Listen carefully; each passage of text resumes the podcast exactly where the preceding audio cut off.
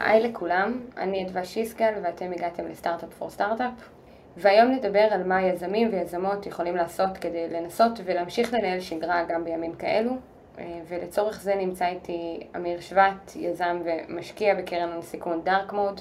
היי אמיר. שלום. תודה שאתה אה, מצטרף אלינו. תודה שהזמנתם אותי. אה, אני חושבת שבתור התחלה יעזור רגע להבין מה בכלל הסכנות המיידיות שקיימות היום לסטארט-אפים במצב הנוכחי, כי אני חושבת שאנחנו גם רואים בקהילה שלנו שאם היינו עד עכשיו באיזשהו מצב חירום, פתאום מבינים שצריך גם לנסות ולנהל שגרה ולפחות להחזיק את הראש מעל המים גם אם לא להתקדם, אה, ומה הדברים שסטארט-אפים יכולים להתקל בהם כרגע. כן. אז אנחנו במצב מאוד מאוד קשה. אה, אפשר להגיד שלא ישנתי, לפחות אישית, אני לא ישנתי בשבועיים האחרונים. אה, אז אני מקווה שאני אהיה קוהירנטי. אה, אבל הדרך להבין איך סטארט-אפ עובד זה שסטארט-אפ זה, זה מרתון. סטארט-אפ ממוצע ממשיך משהו כמו 7-8 שנים מהקמה עד לאקזיט. זאת אומרת שדברים כאלה קורים, אני מקווה שלא דברים נוראים כמו שעוברים עלינו, אבל הסטארט-אפ הקודם שלי היה דרך, עבר דרך קורונה. אה, וזה משהו שיזמים צריכים להגיד, זה, זה חלק, להתמודד עם קשיים אה, מאוד גדולים, זה חלק מהחיים בכלל והחיים בסטארט-אפ אה, בפרט. ויש כמה דרכים, לא יודע אם להתמודד עם זה, אבל להתמודד עם המצב בצורה הכי טובה שיש. אני חושב שהדרך הראשונה זה לתקשר. לתקשר טוב עם המשקיעים שלך, הרבה מאוד מהיזמים שולחים עדכונים על מה קורה. אה, לתקשר עם העובדים, אה, אני עובד קרוב עם אחד מהחברות פורטפוליו שלי ומשהו שהם עשו שממש עבד טוב זה לעשות אה, פגישה של החבר'ה הישראלים בלי אג'נדה.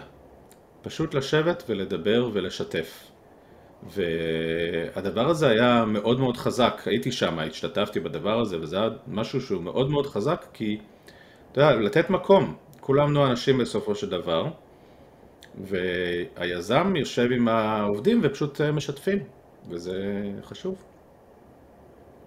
אז אני חושבת שמה שאנחנו נעשה בפרק, כי אנחנו רוצים באמת לשמור אותו כמה שיותר פרקטי ולעזור ליזמים ויזמות שמקשיבים לנו ממש להשתמש בזה, אז אנחנו נעבור דרך אתגרים שונים שיכולים להתקל בהם וננסה להבין איך נכון. מצוין. אז, אז התחלת ונגעת קצת במשקיעים, לתקשר עם משקיעים, אז אני, אולי נתחיל באמת מהנקודה הזאת.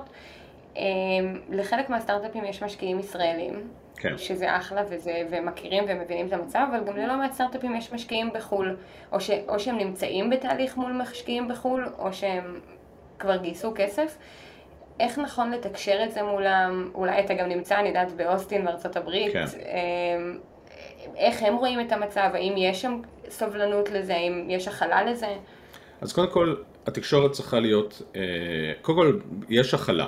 לפחות הסביבה שאני מסתובב בה, גם המשקיעים וגם האנשים שעוזרים לסטארט-אפים מאוד מאוד מכילים ומאוד מנסים לעזור ומאוד מנסים להבין. אה, אבל חשוב להבין שזה לא פלטפורמה פוליטית, הפלטפורמה של אה, לדבר עם המשקיע. זאת אומרת, אם אני הייתי יזם עכשיו, הייתי מדבר עם משקיעים, הייתי מדבר איתם על כמה המצב, כאילו, אה, כאילו סקירה קרה של המצב הנוראי שקרה ואנחנו רוצים להמשיך את הביזנס שלנו ולהגיד בצורה ברורה מה, מה הצעדים שאני לוקח כיזם כדי לגרום לחברה להצליח. זאת אומרת, למשל, אתן לך דוגמה, אה, שלום משקיע X, אה, אנחנו, כפי שאתה יודע, אנחנו אה, במצב מאוד קשה בישראל עם המלחמה. היינו, איבדנו את ה-engineering manager שלנו גויס, וה-QA שלנו עם, עם המשפחה שלה. כדי להתמודד עם המצב הזה, עשינו את הצעדים הבאים, ואנחנו מנטרים את ה... ועוזרים לעובדים שלנו להתמודד עם הקשיים בזמן הזה. ונשמח לשמוע אם יש לך עוד רעיונות או קשרים שאתה יכול כדי לעזור לנו. סוף אה, אימייל. זאת אומרת, להיות מאוד שקופה לגבי מה החוסרים שיש לי כרגע, או מה הדברים שאני לא יכולה להצליח לעשות כרגע, ואני מניחה גם למה זה יכול לגרום, נכון? וכתוצאה מזה יכול להיות ש... לא יודעת מה, ההכנסות שצפינו ברבעון הקרוב לא יוכלו, לא נגיע אליהם, דברים כאלו? כן, כן, להגיד, כאילו בעצם אה, מה, מה המצב, מה האימפקט על המצב ומה what am I doing ומה ה-so what שלי, מה אני הולך לעשות כדי לנסות לפתור את הבעיה. עכשיו, רוב המשקיעים יבינו לגמרי, כולם חיים בסביבה של טוויטר ורואים את המלחמה שקורית גם, ב, אה, גם באינטרנט וגם באמת, וזה שהם השקיעו בסטארט ישראלי כנראה אומר שיש להם אה, חיבה לישראל והם יבינו. לא להיכנס לקרב פוליטי עם המשקיע שלך, זה אין לזה שום ערך. עכשיו, מה לעשות אם, אתה יודע, נניח תכננתי לצאת לגיוס בעוד חצי שנה. אולי זה היה הזמן שאמרתי שאני אצא לגיוס, אבל עכשיו פתאום נהיה זמן שאני אומרת, וואי, יכול להיות שבחודש הקרוב אני לא כל כך אוכל לעבוד, אני לא אוכל להתקדם, אני עדיין משלמת משכורות, הרנווי שלי מצטמצם, אולי אני צריכה לגייס כסף יותר מוקדם, סלש אולי אני רוצה לנסות לגייס איזשהו אוויר לנשימה עכשיו, כדי שאני לא אוכל להיות כל כך בלחץ. זה משהו שמקובל, זה משהו שאם אני אפנה למשקיע, הוא, הוא יהיה פתוח לרעיון הזה? קודם כל תמיד אפשר לנסות, זאת אומרת, אם, אם בכל מצב שבו העולם משתנה, יזמים צריכים לעשות הערכה מחדש לתוכנית שלהם. אה, אני מכיר סטארט-אפים שקרסו לחלוטין בזמן הקורונה, ואני מכיר סטארט-אפים שהצליחו לעבור את הקורונה בצורה מאוד מאוד טובה, פשוט כי הם ידעו להבין, אה, אני לוקח את קורונה כי זו עוד דוגמה לשינוי מאוד גדול שקרה בעשור האחרון, ואיך יזמים התמודדו איתו, אבל אם אתה יודע להבין מה קרה ויודע לשנות את האסטרטגיה שלך, לא רק בגיוס, אלא גם ב-road map שלך, באנשים שאתה רוצה לגייס, אה, כל הדברים האלה, ומשקיעים יבינו שזה, יבינו ויעריכו יזם שרוצה לשנות את האסטרטגיה בעקבות המצב שקורה.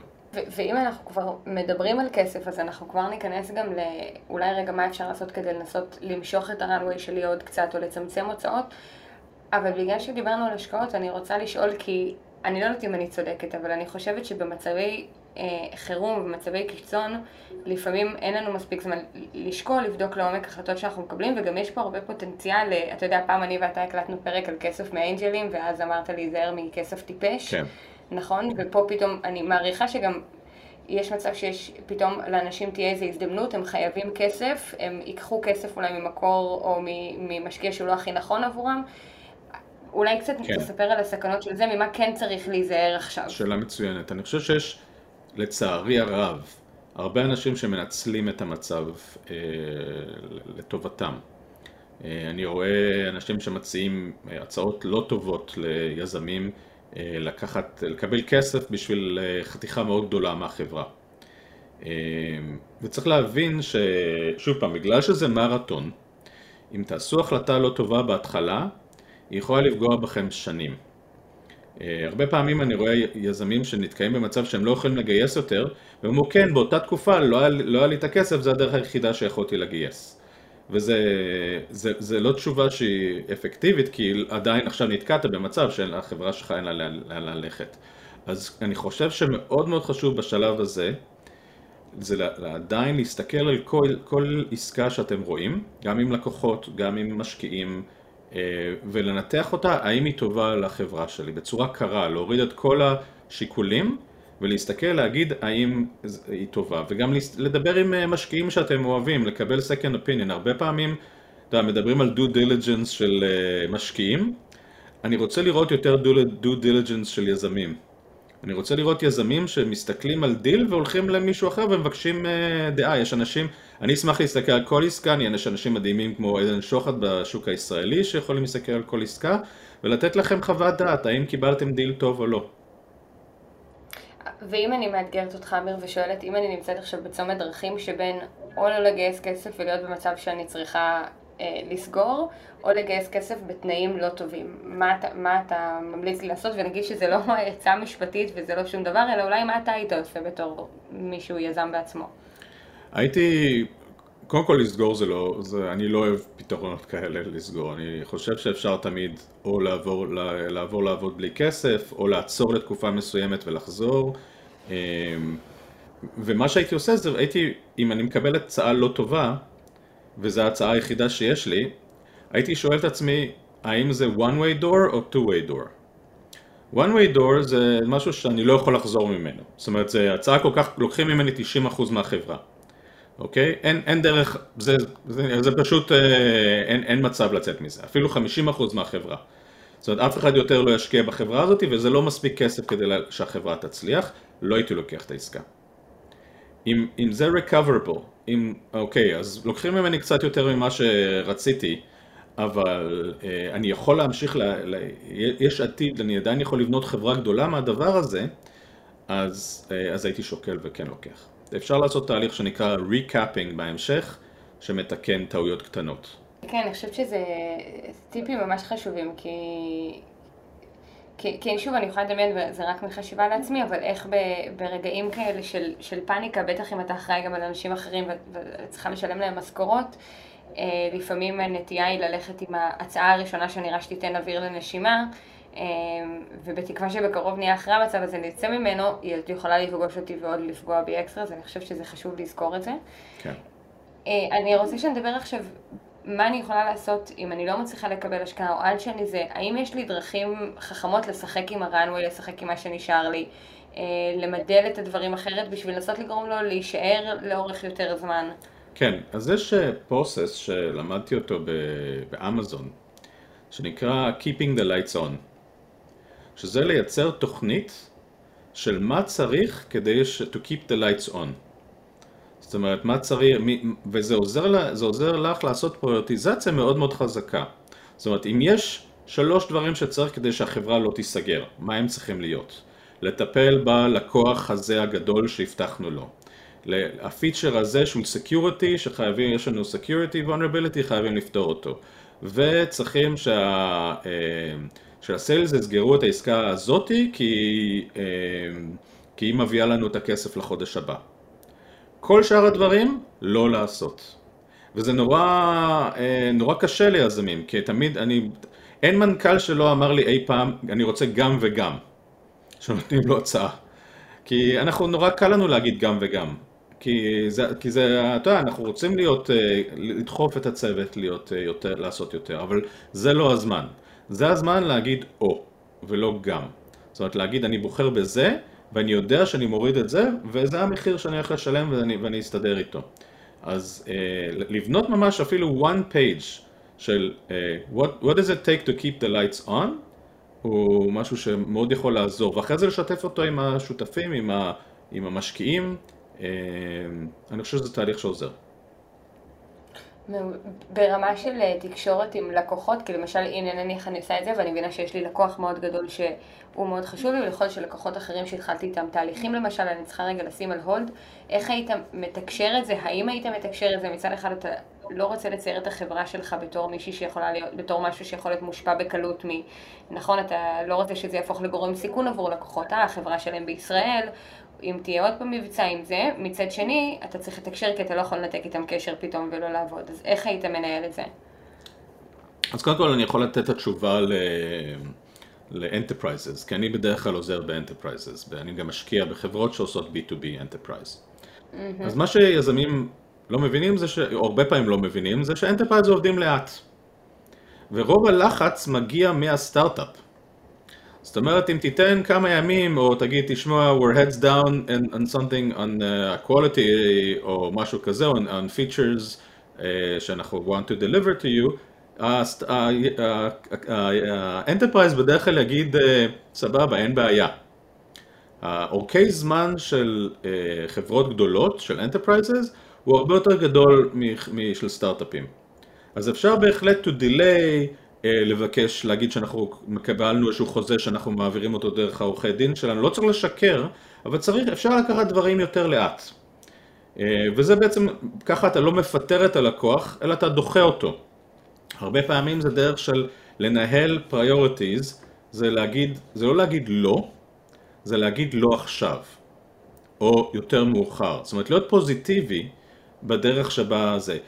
Amazing, thank you for choosing us. uh, we're slotted you for December for an integration. אוקיי? Okay? תשובה נפלאה. ול enterprise בכיף, מה דצמבר? אני בכיף בדצמבר, עכשיו זה מצוין, סגרת את העסקה, זה, אז בואו נתחיל את האינטגרציה בדצמבר. בארגונים, ככל שהארגון יותר גדול, הטווחי זמן שלו הרבה יותר גדולים. אז זה איזשהו טריק קטן שלמדתי. בדרך כלל, מה שאתה, הסטארט-אפ שחושב שמחר הטמעה, הקרן, החברה הגדולה יכולה להגיד, טוב, חודש הבא הטמעה, אין שום בעיה.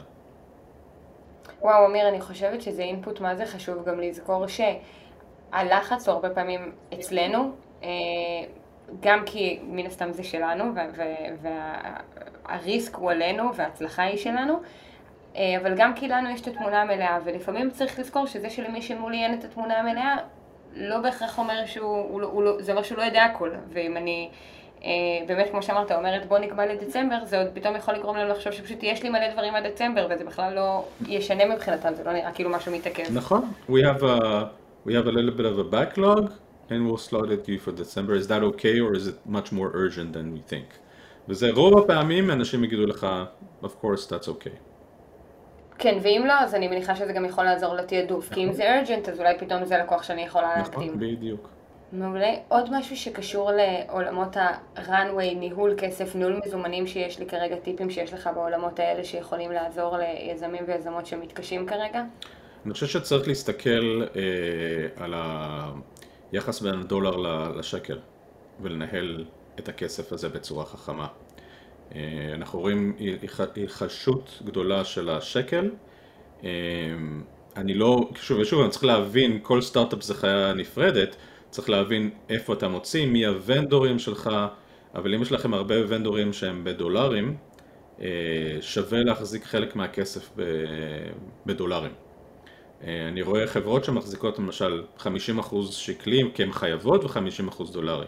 הדולר די יציב לאחרונה אה, והשקל לא.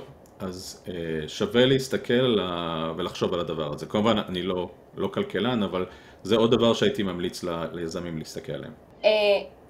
אמיר, אני רוצה, אנחנו כזה מתקרבים לסוף של הפרק הזה, ואני רוצה לשאול אותך בתור מי שגם יזם בעצמו. אה, שאלנו כאילו דברים קונקרטיים, אולי קצת פשוט מה הטיפים שלך למי שמוצא את עצמו, מוצא את עצמו עכשיו במצבים לא פשוטים עם הסטארט-אפ שלהם. אז אני, אני בן אדם של קהילות, ואני חושב שקהילה זה דבר מאוד מאוד חשוב. אה, יזמות היא, במיוחד בחירה, CEO, CMO, CPO, זה תפקידים אה, של לבד. הרבה פעמים לבד במערכה. ועכשיו מוסיפים לך עוד מלחמה מעל המערכה הזאת, יש לך שתי מערכות, מערכה בתוך הסטארט-אפ ומערכה בחיים. ואני חושב שלשתף ולהיות אה, עם יזמים אחרים, להשתמש בקהילה של סטארט-אפ או סטארט-אפ, לעשות שיירינג, אה, לשאול שאלות, אה, מאוד מאוד עוזר ומאוד גורם לך להרגיש שאתה, שאת או אתה לא לבד. אה, ולהיות לבד זה עצוב ואנחנו צריכים להיות ביחד עכשיו. מעולה, אז אמיר, תודה רבה אה, שהיית איתנו, ואני אגיד שמי מכם שמאזין ועוד לא יודע, אז אמיר אה, הוא אחד החברים הפעילים בקהילה שלנו, אז אם יש לכם עוד שאלות אפשר לשאול אותן גם בקהילה שהוא נמצא שם וגם באתר שלנו, אה, ונקווה לימים טובים ושקטים יותר לכולנו.